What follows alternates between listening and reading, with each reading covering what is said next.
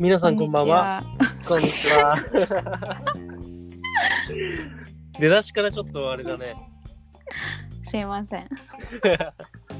バレちゃいました。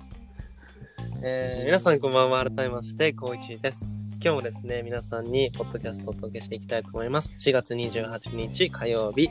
えー今日はですね、スペシャルゲストをご用意して皆さんにお届けします。えー今回のスペシャルゲストは、パパイヤ松本こと松本優さんです。よろしくお願いします。お願いします。ありがと当にすございま。いますせん、出だしから。スペシャルゲストですって言って、なんか僕のイメージでは、ゆうさんだみたいな感じが良かったんだけど、あやばい。まあね、あの、す普みまし段からた。、はい、あの、プランをむちゃくちゃにしてくださる、えー期待を裏切らない。最悪じゃない？紹介。普段、普段をめちゃくちゃにしてくださるって結構やばいやつで。はい。よろしくお願いします。お願いします。えっと、そうだね。まず、ゆうさんの紹介を僕からさせていただきますね。えっと、ゆうさんはですね、今、都内の、まあ、大きなね、えっと、広告代理店の方で働きながらですね、えっと、まあ、食生活でも、まあ、ペスカタリアンとして、えっと、活躍されていらっしゃるということで、活躍してないんだけど。今日はまあ、そこの話をね、メインで深掘りをしていきたいなっていうふうに思います。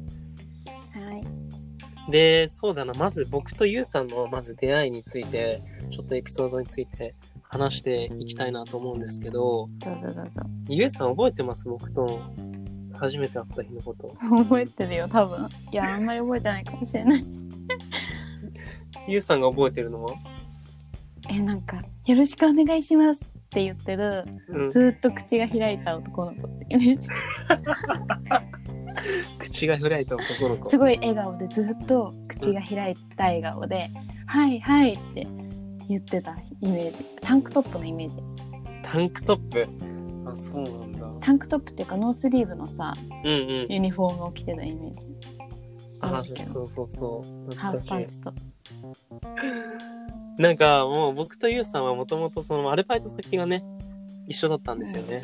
うんそれで僕は、あのー最初にそのアルバイト先に出社した時の初日が、あのーゆうさんが出勤されていらっしゃってて、で、ゆうさん僕の先輩なんですけど、もうなんか朝はじ仕事が始まる前にみんなミーティングをしてて、で、その時にもうギロッとした目で、なんか、もう本当に帰国子女みたいな感じの、なんか雰囲気も身につけてて、もうアパレルブランドだったんだけど、うわ、やっぱ大人になるってこういうことだって僕覚えた、あの、思ったの覚えてます。やばくない目つき悪いって言われてる ちょっと怖いイメージ、最初は。マジ？うん。もなんかすごいあの最初のうん集まってハイタッチをしなきゃいけない文化があったのを記憶しててあったね。すっごい嫌だったハイタッチが。あ、嫌だったんだ。上げてこう上げてこうみたいな気持ち上げてこうみたいな上がんねえよと思って しかもなんかバックヤードからその音が聞こえるじゃんそうだね。そのシフトが始まるごとにで1対1の時もパンパンパンパン叩かなきゃいけなくてお店をね、オープンする前にね。うもうなんか意味わかんないと思いながらこう軽めに叩くと足りないとか言ってくるマネジメントとかいてだろうと思いながら私めっちゃ手がでかくて手本マンって言われたからもうバーンって思いっきりやってやったらすごいいいねって褒められて予想がすぎてちょっと無理ってなったそれあの、ゆうさんにこの話のイニシアチブを渡すともう、もう一回戻ってこなさそうなんで、やばいやばい。まあ一応まあアルバイト先でアパレルで一緒に働いていて、まあそこでですね、いろんな出会いがあったんですけど、あのーまあその一人でね、ゆうさんがこういて、こう、もう当時からゆうさんはもう独特すぎて、あのー一つエピソードをね、僕の方から話すといただくと、僕たちもアパレルブランドなんで、まあ服をね、売る仕事なんですよ。で、僕たちはだから当然、えっ、と、自分たちが売る服を着ていなきゃいけないんですけど、なんか、その服って当時は選べなくって、こう、これを着てくださいみたいなのが、え、そうですよね。結構決まってたんですよね。そうてかなんかシフトがあのか新しい3ヶ月に1回ぐらい変わるんだけどその服がうんうん。シフトで知るって感じあそうそうそうそう。それで、その時になんか、そういうのに対して文句言う人いないんですよ。なんか無料でもらえるものだからね。いただくみたいな。ああ、ありがとうございますみたいな感じでみんな受け取るのに、なんか、ユウさんが一回タイツで、すごいえ奇抜な色のタイツを渡されたことが多分あって、でその時に、あのーこんな緑虫みたいなタイツ私は着たくないとか言って、それをもう目上のさ、上司に突き返してたのを見て、バチバチの体育会系で育ってきたから、こんなこと言える人がいるんだと思って、いやでも本当にやばいタイツだったと思うそれは 未だに反省は特にしてないって感じです。し。てない。しかもさもらったやつしかもなんか私のサイズと間違ってて私なんか M サイズを履いてたのにうんうん。S サイズで渡されちゃってもうタグとか切った後にうん。違うわ。M サイズで渡されたんだけどトレーニングタイツってめっちゃなんかきついからうん。入らなかったの。うんうん。結局着て。うん。でそれも多分言いたくなかったかなんかで、ダサいタイツは嫌だみたいに言ってたのかもしれない。それね ちょっと多分今思い出したなんか変な迷彩柄みたいななんかモザイク柄みたいなやつだったんだけどね普通に入んなかったうんうんうんうん。そうだった、そうだった。面白かった。で買い直したなんか別のそうですね。まあそこからまあ今お仕事ももう始めて社会人何年目ですか？4年目になったもう丸3年働いたそっか。仕事は結構大変ですか？全然大変じゃないですまたまた。まあ弱いとこ見せない方なんでいね。やいやいやあの本当にマジで頭がどんどんバカになる気がしています日々 まあこう言いつつね、すごい大変な仕事をしてるんですよ、ゆうさんは。で、やまあそういう中でですね、こう、やっぱり体力勝負な部分も仕事は業界的になると思うんですね。で、はいそうなってくると、やっぱりこう食事とか、こう、健康だとか、そういったところに気使っていくと思うんですけど、はい。なんか、もともとこう、ビーガンとか、そういったことには、なんか、もともと興味あったんですか？いや全くなくて、うもうなんかお肉大好きだったしうん。だったんだけどなんか、うん。すっごい初めのきっかけはうん。なんかあのインテリアショップに行った時にカウハイドってあるじゃないですかカウハイドって何ですか？あなんかあのさすごいなんかセレブリティとかのさお家に引いてある絨毯でなんか牛の形の絨毯みたいなはいはいはいはいはい。あれって本当に牛の一頭の皮をこう剥いで置いてあったりするんだけどうん。それに顔がついてると思わなかったのそしたうんら顔がついてる絨毯で、牛となんか目が合っちゃってやばい何みたいになって。でえこれどうやって作ってるんだろうと思って。えこれなんかえこれ本物じゃないですねって言ったらえ本物ですみたいな。リアルなカウハイドですみたいになって。それすごい誇らしく言ってたわけ。店員さんが。でどうやって作られるんだろうってその場で調べたら結構やばい真実とかを見てしまってその屠殺のうんうん。瞬間とか。うん。ちょっと本当に無理かもって思ってその後から肉とかを食べるのがすごい怖くなっちゃって、うんうんまあ、食べれなくなったんだけどうん。で今はペスカタリアンって呼ばれるあの魚介類とうん。動物動物じゃ魚介類と植物は食べるうん。だけどもともとちょっと牛乳がアレルギーなのでうんうん。食べてないのでうんそういう感じです、なるほど。はいえっと、まあ今ね、ゆうさんがおっしゃってくれた通り、えっとまあ一般的にこうビーガンって言われるとイメージがつくと思うんですけど、なんかビーガンっていうのと、あとベジタリアンっていうのも聞いたことあると思うんですけど、うんまあ、あとペスカタリアンみたいなカテゴリーが主にまあ3つみんなが知ってるのが分かれてて、えっと、ビーガンっていうのは肉、魚、牛乳、卵とかも一切食べない、そういう動物性のものは。で、ベジタリアンっていうのが、まあ、えっと、まあ、牛乳、卵は食べるけれども、えー肉とか魚を食べないって感じ。で、今話してたペスカタリアンっていうのは、えっと、肉は食べない。けど、一般的には、えっと、魚とか牛乳とか卵っていうのは食べるって言われていて、けど、ユウさんの場合は、まあ、卵あ、じゃない、牛乳か。うんは、もともとアレルギーだから食べないっていうような感じで、えっと、まあ、せんそういったね、えっと、食事生活を、まあ、されているという感じですね。で、まあ、ビーガンについてって、なんか、いきなり最初からペスカタリアンで入ったわけではないんだよね。えいきなり最初からペスカタリア。ンえどういうことえ、たいな感じで、最初にもう嫌だった。えヴィーガンじゃないよ。ペスカタリアンだからあの魚は食べるんだけどえーっとパーフェクトなペスカタリアンかわからないペスカタリアンかわからないっていうか例えばチャーハンとか出てきた時に気気づかないでちっちゃいチャーシューとか食べちゃってるかもしれないんだけど、できるだけお店の人とかにお肉がアレルギーアレルギーって言わないとちょっと抜いてもらえないお店とかもあるから、お肉とか食べれないんですって言って、えっと、食べてないですと。あうんうん。と火鍋とかが火鍋の味が好きでまあマーラータンとかが大好きなんだけどそういうなんかでもマーラータンとかもなんか自分で作らないとエキスとかが入ってるかもしれないでしょ？骨とかの。うん。でそういうなんかペスカタリアンと言いつつもな完全にペスカタリアンに慣れてないからもしかしたらもしかしたらっていうか多分フレキシタリアンって言うらしいんだけどへえフレキスフレキスフレキシボーだから。うん。でそういうあの食生活をしてる人っていうのが合ってるのかもしれない。もしかしたらね。うーん。うん。こだけどベースはすごいペスカタリアン、うん、あんまり本当に食べないってないと思う、う動物的は、うんうん。うん今はそうなんだ。うん。お肉をさ食べる前とまあ、うん。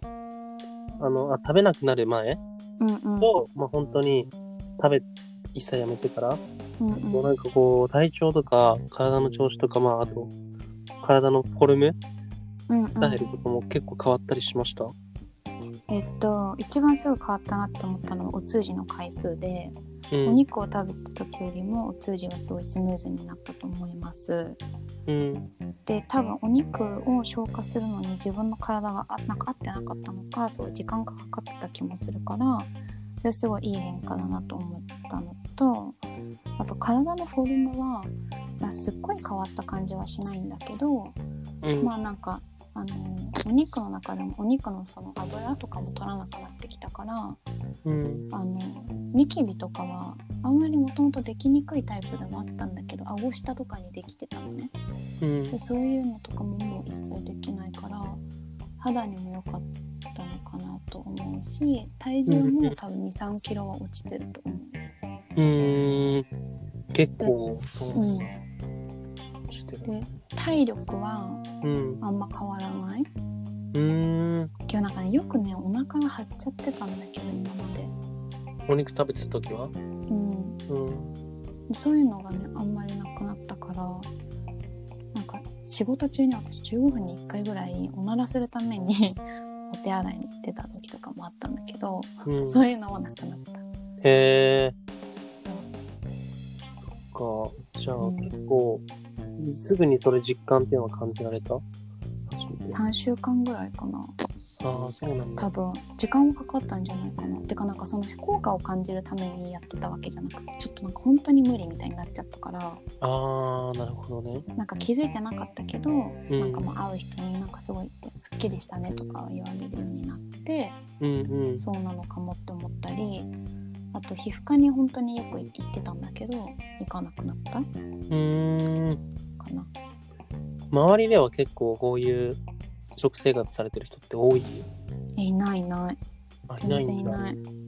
いないけどうん。なんか私がこういう感じになってなんかちょっと興味が出てきた人とかもいるっぽくてうん。でなんか学校がちょっと国際的ななんか学校に行っていたのでうんうん。なんかその帰国子女だったりうん外国籍の子とかは結構そういうなんて言うんだろうことに興味があったりとか、まあ、日本人の方でもなんか興味を持ってくださるというかそういうかなんか食生活とかに馴染みがある人もいるからそういう人はやってるのかもしれない。お友達とかでも。うーんでも私がそんなに大っぴらに言ってないからなんかインスタとかでも「はい私はベスカタリアンです」みたいな感じは言ってないからなるほどね。私もそうなのみたいに入ってくる人いないかわかんないんだけどいるのかも。うん。これなんか日本でさこういう生活をしてるってさ海外でも住んだ経験があると思うんだけど、そうんのうん。こういうライフスタイルっていうのはす過ごしやすいような環境だと思いますか？それともちょっと日本ってそういう意味では生きづらいかなと思います。えーっとね、うん、まああの何が何を食べるのかが好きかによると思うんだけどお肉を食べる人が好きでうん。だったら代替肉がすごい高いうん。し、まあ海外だったらビヨンドミートっていう、うん。まあ、有名なそのパティとかお肉の代替品が売ってるんだけど日本ってそれ結構探すの難しくて、そうだね。うん、それは大変だけど私はなんかそんなにお肉をお肉みたいなものが食べたいって思うことがすごい少ないからなんかねあんまり私ピザとか大好きなんだけどピザ食べ行きましたもんね。そう大好きだからうん。全然あんま苦労はしてないです。けど昆布だしが安いのはすっごいいいことだと思う。昆布だし？そうそうそう。なるほど。海苔とか。なるほどね。わかめとか。海外ないもんねそういう美味しいものとか特にそうそう。そうなんだよ。だからそう工夫をすれば自炊とかだったらすっごいやりやすい気もしますよ。うー。ん豆腐とか安いしね。豆腐マジうまい。最初にじゃあもし始めるってなったらうん。こういきなりパッて切り替えていくってよりは徐々にこう切り替えていく方がいいのかな。えーてかパッと切り替えられる人がいたらそれはもう素晴らしいけどさ。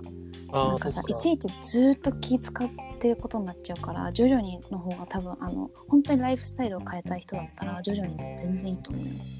だし、うん。そのちょっと興味がある人でも一日で一日一食でもなんかそういう食べ物を変えてみたらなんかその食肉とか畜産って結構環境の負荷も大きいしうんあとなんか動物が好きな人とかもなんか中にもいると思ってうんうん。食肉と、まあ、自分が動物をめでるのは別って思ってる人もいるかもしれないけど私はちょっとそこが切り離せなかったからなんか今こういう食生活してるけどそういうなんか動物が好きな人とかも1日1食でも1週間に1食でも変えるんだったらなんかすごいコントリビュートしてるんじゃないかなと思いますよ。なるほどね。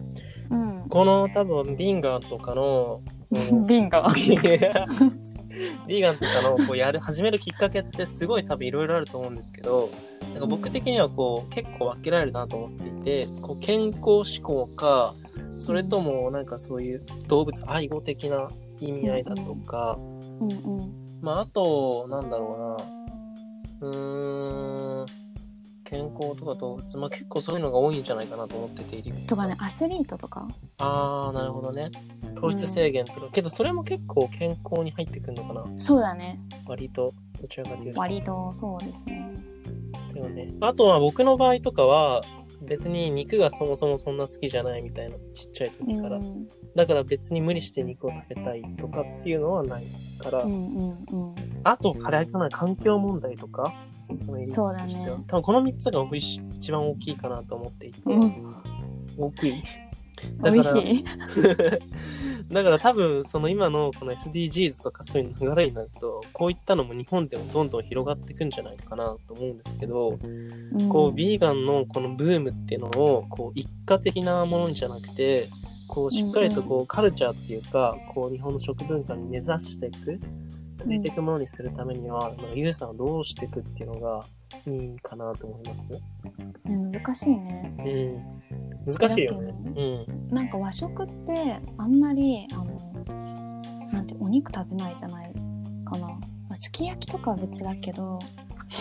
他にもなんかいろいろしゃぶしゃぶとかもあるのかもしれないけどあの普通の旅館の朝ごはんとかって肉が出てくることってすごい少ないと思うのね。でそういう食生活とかだったらまあ環境にももともとなんか優しい環境に優しいみたいな感じだったんじゃなかったのかな。なんかすごいあのおからとかさ豆腐とか大豆もすごい全部を食べてたわけだし。うん。だけどね今ね私ペスカタリアンはあの環境に優しいとはちょっと言えなくてなんか海の方が結構やばいのよ乱獲とかが多くて本当にあと大何海洋汚染とかもあるから、まあ、いろんなファクターがあってうん。環境保護とかにつながってると思うんだけどまあなんか一番いいのはビーガンだけど日本のその食生活に合ってるのはペスカタリアンだと思っててうんうんうん。あの文化として根ざすっていうよりも和食をちょっと多めにうんとって大戸屋とかでもちょっとお母さん定食とかでもなくってあの ササバとかをこう選んでみてって感じかな。大戸屋大戸屋最高で大戸屋増やす。それがいいんじゃない？大手を増やす？大戸屋大好き。大戸屋ってマジうまいよね。これでも少し話したけど、なんか、この日本だとさ、ベジタリアンだったらベジタリアンバーガーの店とかわざわざそこに行かなきゃいけなかったけど、こう大戸屋みたいに、こう、まあ、ベジタリアンとかの人も、まあ、あの、普通に食べる人も一緒に行って、こう、歯がいわをしていくみたいな、そこでなんかちょっと突っ込みとかも、あの、食事に対してのね、こう、うんうんいこう会うと興味を持ってもらえる人も増えてもらうから、こう定食屋さんに行くってのは、すごい、いいよね。うん、思った今。定食って美味しいよね。定食美味しいですよね。うん。本当にいいよ、定食は。マジでうまい。食べたい。ホテル行きたい。なんだよ。大戸屋もなかなか今業績が上がっていないみたいで、そうなんだ。大変みたいですけど。心配。う本ん当。にお世話になってる。そうですね。まあ、外食産業もこれからまあどうなっていくかちょっとわからないんですけど、皆さんもあのゆうさんみたいに、えっ、と、こういったちょっとね、考え方っていうのを生活に入れてみてもいいんじゃないかなと思っていて、で、最後に、あの、はいゆうさんの方から、えっ、と、まあ、結論、まあ、もしこういったのをやるんだったら、まあ、どういうふうな、まあ、どういうふうなもうデフォルトでライフスタイルに入れていくのがいいと思いますか？えっと、まずランチの外食がすごいお肉が出てくることが多いと思うんですよ。うん。なので、えっと、ネットフリックスを大量にダウンロードしていただき、うん。あのスマートフォンにあの「すいません」みたいな「ランチされたすいませんちょっとこのネットフリックス見終わらなきゃいけなくて」みたいな。うんうんうん「ちょっと今日俺はランチ あの自分で弁当持ってきました」って言って、うん。うんなんかすごいそういうなんかペスカタリアンでもなんかベジタリアンでもそういうなんかお弁当とかを食べてると「俺なんかあいつ結構変わったな」みたいな。うんうんうん。なるんじゃない？で誘われなくなる私はそうやって始めました実際ああ、なるほどし。かも会社のパソコンで見てたからすごい怒られた 局長に局会で怒られた、やばいね。でもすごい見終わらせていただいたあのブレイキングバット全部見させていただいて本当に会社の w i f i と会社の電力に感謝して確かに確かに。あとは、このなんか、この間話したのはさ、1日に、まあ、あのー何回も週3食やるって感じじゃなくても、うんうんそうこう。1日1回とか、うん。なんか0100じゃなくて、み1人がたくさんするんじゃなくて、みんなが少しずつやれば、まあいいんじゃないかみたいな話もしてたよね。そうそうなんか全員が完璧にやるあ一人が完璧にやるよりも全員がこう imperfectly だけどうん。徐々にこう不完全でもやっていくっていうことがすごいなんかいいんじゃないかなって思う環境を守るっていうあのコンテキストではね。確かに確かに。うん一応その環境を戻るっていう意味では、まあ、言われてるのがですね、大体お肉をこう、えっと、消費するっていうのが、まあ、温室効果ガスの排出につながってるんだけども、例えば、ペスカタリアンみたいにお肉抜き、お肉抜きの食生活をすると、温暖化への影響が46%下がるっていうのが研究として実際に出ていて、で、それも、えっと、国連が出してる、まあ、論文で、まあ、グリーンハウスガスエミッションっていう、エミッションズっていうのが出てるので、皆さんなんかそういう、えっと、みんながちょっとするだけで、こんなにね、と、すごく生活とか、まあ自分たちの住んでる地球を変えられるっていうのが面白いかなと思うので、その辺もみんなも注目してみたらいいと思います。はい。えっと、はい今回はですね、ゆうさんに来ていただいて、ペスカトリアンの、まあ、生活について、ちょっとお話を聞いていただいて、まあ、結論としては、えっと、まあ、一人がね、バーってやるよりもみんなで少しずつ分け合いましょうみたいな、えー大切な話を聞くことができました。ちょっと初めてね、僕のポッドキャストでは、えっとレコーディングを一緒に同時進行で友達とやるので、ちょっと僕もいつもと、なんか難しくて、ちょっとまとまってたかわからないんですけども大丈夫だよ。大丈夫ですか？うん、で、多分もっとみんなユウさんの話を本当は聞きたかったと思いますので、もう第1本当回かよ。で、まあ、ユウさんのね、使っている今度洗剤とかスクラブとか化粧品とか肌がめちゃめちゃ綺麗なのでこだわりあります。そこについて、まあ、聞いていただきたいなと思います。よろしいですか、ユウさん？はい、はい、よろしいです。本当にありがとうございました。あじゃあ最後に一言、はい、お願いします。皆さん、あの、体に気をつけて、あの、頑張ってください。あと、あんまり、あの、リモートワーク中 YouTube 見すぎると、あの、会社から注意されます。気をつけてください。はい。えーはい。最後までお茶みたいユウさんでお届けしてきました。皆さんもまた何かリクエストだったり、気になる話題があったら、ぜひ教えてください。教えてください。はい、皆さん今日はこの辺でお別れしましょう。せーの。ささようなら。バイバイ。バイバイ。